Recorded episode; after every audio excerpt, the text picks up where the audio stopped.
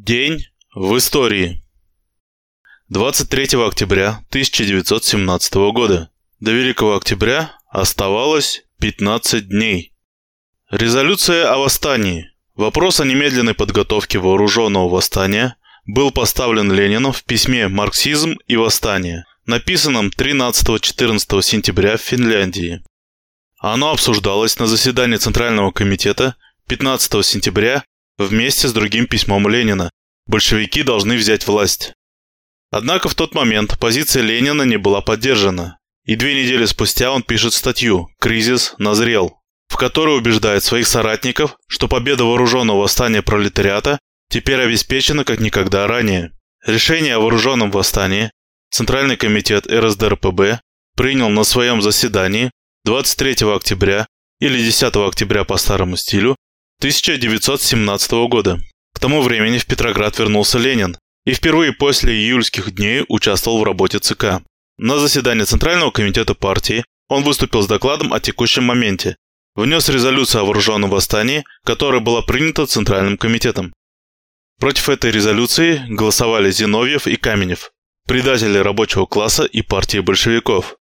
Вывод. Дело взятия власти советами политически совершенно созрел, на очереди военно-техническая подготовка восстания. На этом же заседании создается политбюро ЦК и семи человек во главе с Лениным для политического руководства восстанием. В тот же день в газете «Рабочий путь» опубликована статья Сталина «Контрреволюция мобилизуется, готовьтесь к отпору». 23 октября 1920 года родился Джани Радари, известный итальянский детский писатель и журналист, участник движения сопротивления член Итальянской коммунистической партии с 1944 года. 23 октября 1923 года началось Гамбургское восстание рабочих против буржуазного немецкого правительства. До этого, в сентябре 1923 года, Коминтерн взял курс на проведение восстания в Германии. Начиная подготовку к нему, коммунисты рассчитывали прежде всего на Саксонию и Тюрингию, где они добились особых успехов в региональных выборах. Однако председатель Коммунистической партии Германии Генрих Брадлер скептически относился к возможности общенемецкого восстания. И когда канцлер Штреземан потребовал удалить коммунистов из правительства Саксонии и Тюрингии, а рабочие сотни, вооруженные отряды Коммунистической партии, были запрещены, Брандлер принял решение приостановить подготовку к восстанию. Однако об этом не успели оповестить коммунистов Гамбурга. И 23 октября около 1300 членов Коммунистической партии Германии захватили 17 полицейских участков. В рабочих районах были возведены баррикады. На следующий день восставшими был выпущен призыв ко всеобщей забастовке. Три дня и три ночи плохо вооруженные повстанцы Гамбурга применяли под руководством Эрнста Тельмана смелую и гибкую тактику. Вели героические баррикадные бои против многократно превосходившего их противника. После трех дней боев Восстание было подавлено войсками. Причиной поражения Гамбургского восстания были разногласия среди немецких коммунистов. В 1935 году, 23 октября, закладка первого ледокола Иосиф Сталин. История освоения русского севера – это как легенда о мужестве и героизме первопроходцев, которые зачастую ценой собственной жизни присоединяли к России новые территории. Но сегодня русский север, Сибирь и Дальний Восток для многих наших сограждан остаются белыми пятнами на карте. А сами обитатели этих белых пятен словно отрезаны от остального мира. Это при том, что в Арктике производится продукция, обеспечивающая получение 11% национального дохода, а примерно четверть ее идет на экспорт. А в бедной советской России Сталин понимал, что значит север. В июле 1934 года правительство возложило на нарком Тяжпром постройку четырех ледоколов типа «Красин», и двух дизельно-электрических. 23 октября 1935 года на Балтийском заводе состоялась закладка первого ледокола «Иосиф Сталин». Потом заложили еще три однотипных корабля. В Ленинграде Молотов, в Николаеве Каганович и Микоян. По конструкции новые паровые ледоколы существенно отличались от своего прототипа Красина, даже по внешнему виду. При проектировании и постройке кораблей особое внимание уделялось условиям работы экипажа насчитывавшего 138 человек, двух- и четырехместные каюты, каюты-компании, столовые, библиотеки, душ, баня, лазарет, механизированная кухня. Все это делало новые ледоколы самыми комфортабельными на флоте. Для ведения научных работ на них оборудовали гидрологические, гидрохимические, биологические и другие лаборатории. Старые машины работали на насыщенном паре, а новые – на перегретом, что давало значительную экономию топлива. Это были самые мощные судовые машины, построенные в СССР. Для цели ледовой разведки на борту могло быть размещено до трех самолетов. Три мощных радиостанции – длинноволновая, коротковолновая и аварийная – имели огромную дальность действия. 23 октября 1936 года СССР объявил о том, что прекращает политику невмешательства в гражданскую войну в Испании. 23 октября 1937 года начался героический 812-дневный арктический рейд советского ледокола Георгий Седов. Поздней осенью 1937 года ледокол Георгий Седов после океанографических работ в море Лаптевых вместе с ледокольными пароходами Садко и Малыгин возвращался по Северному морскому пути в Архангельск.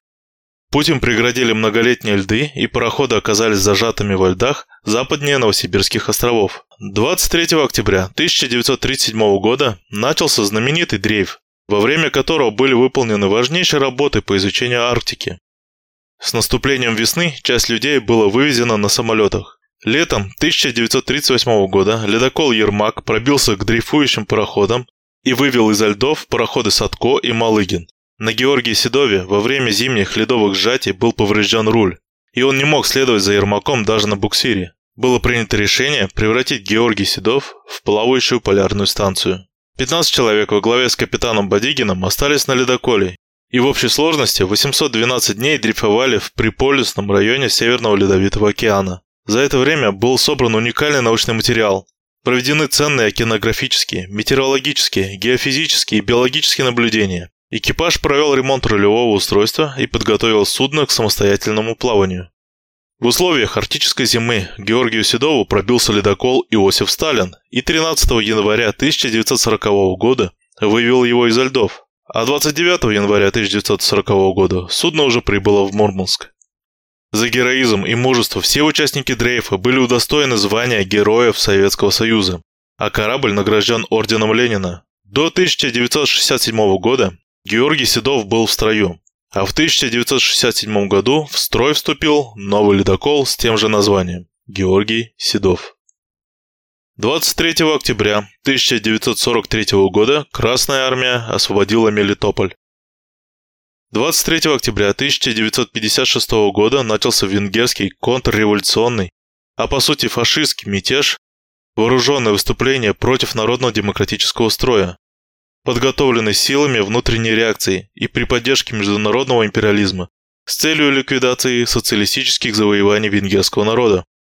В три часа дня началась демонстрация, в которой приняли участие около тысячи человек, в том числе студенты и представители интеллигенции. Демонстранты несли красные флаги, транспаранты, на которых написаны лозунги о советско-венгерской дружбе. Однако на пути следования к демонстрантам присоединились радикально настроенные группы, выкрикивающие лозунги другого толка.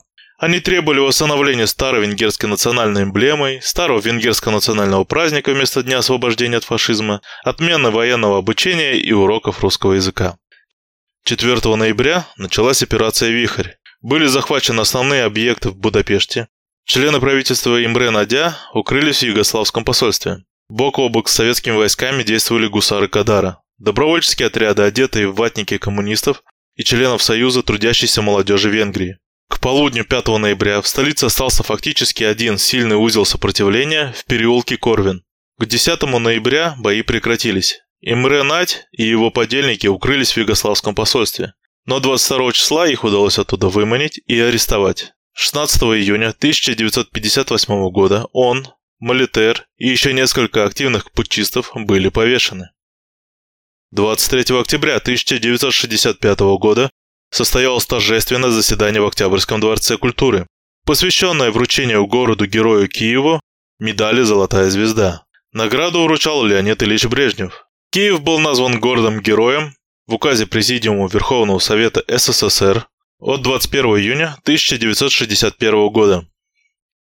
Таким был день 23 октября в истории.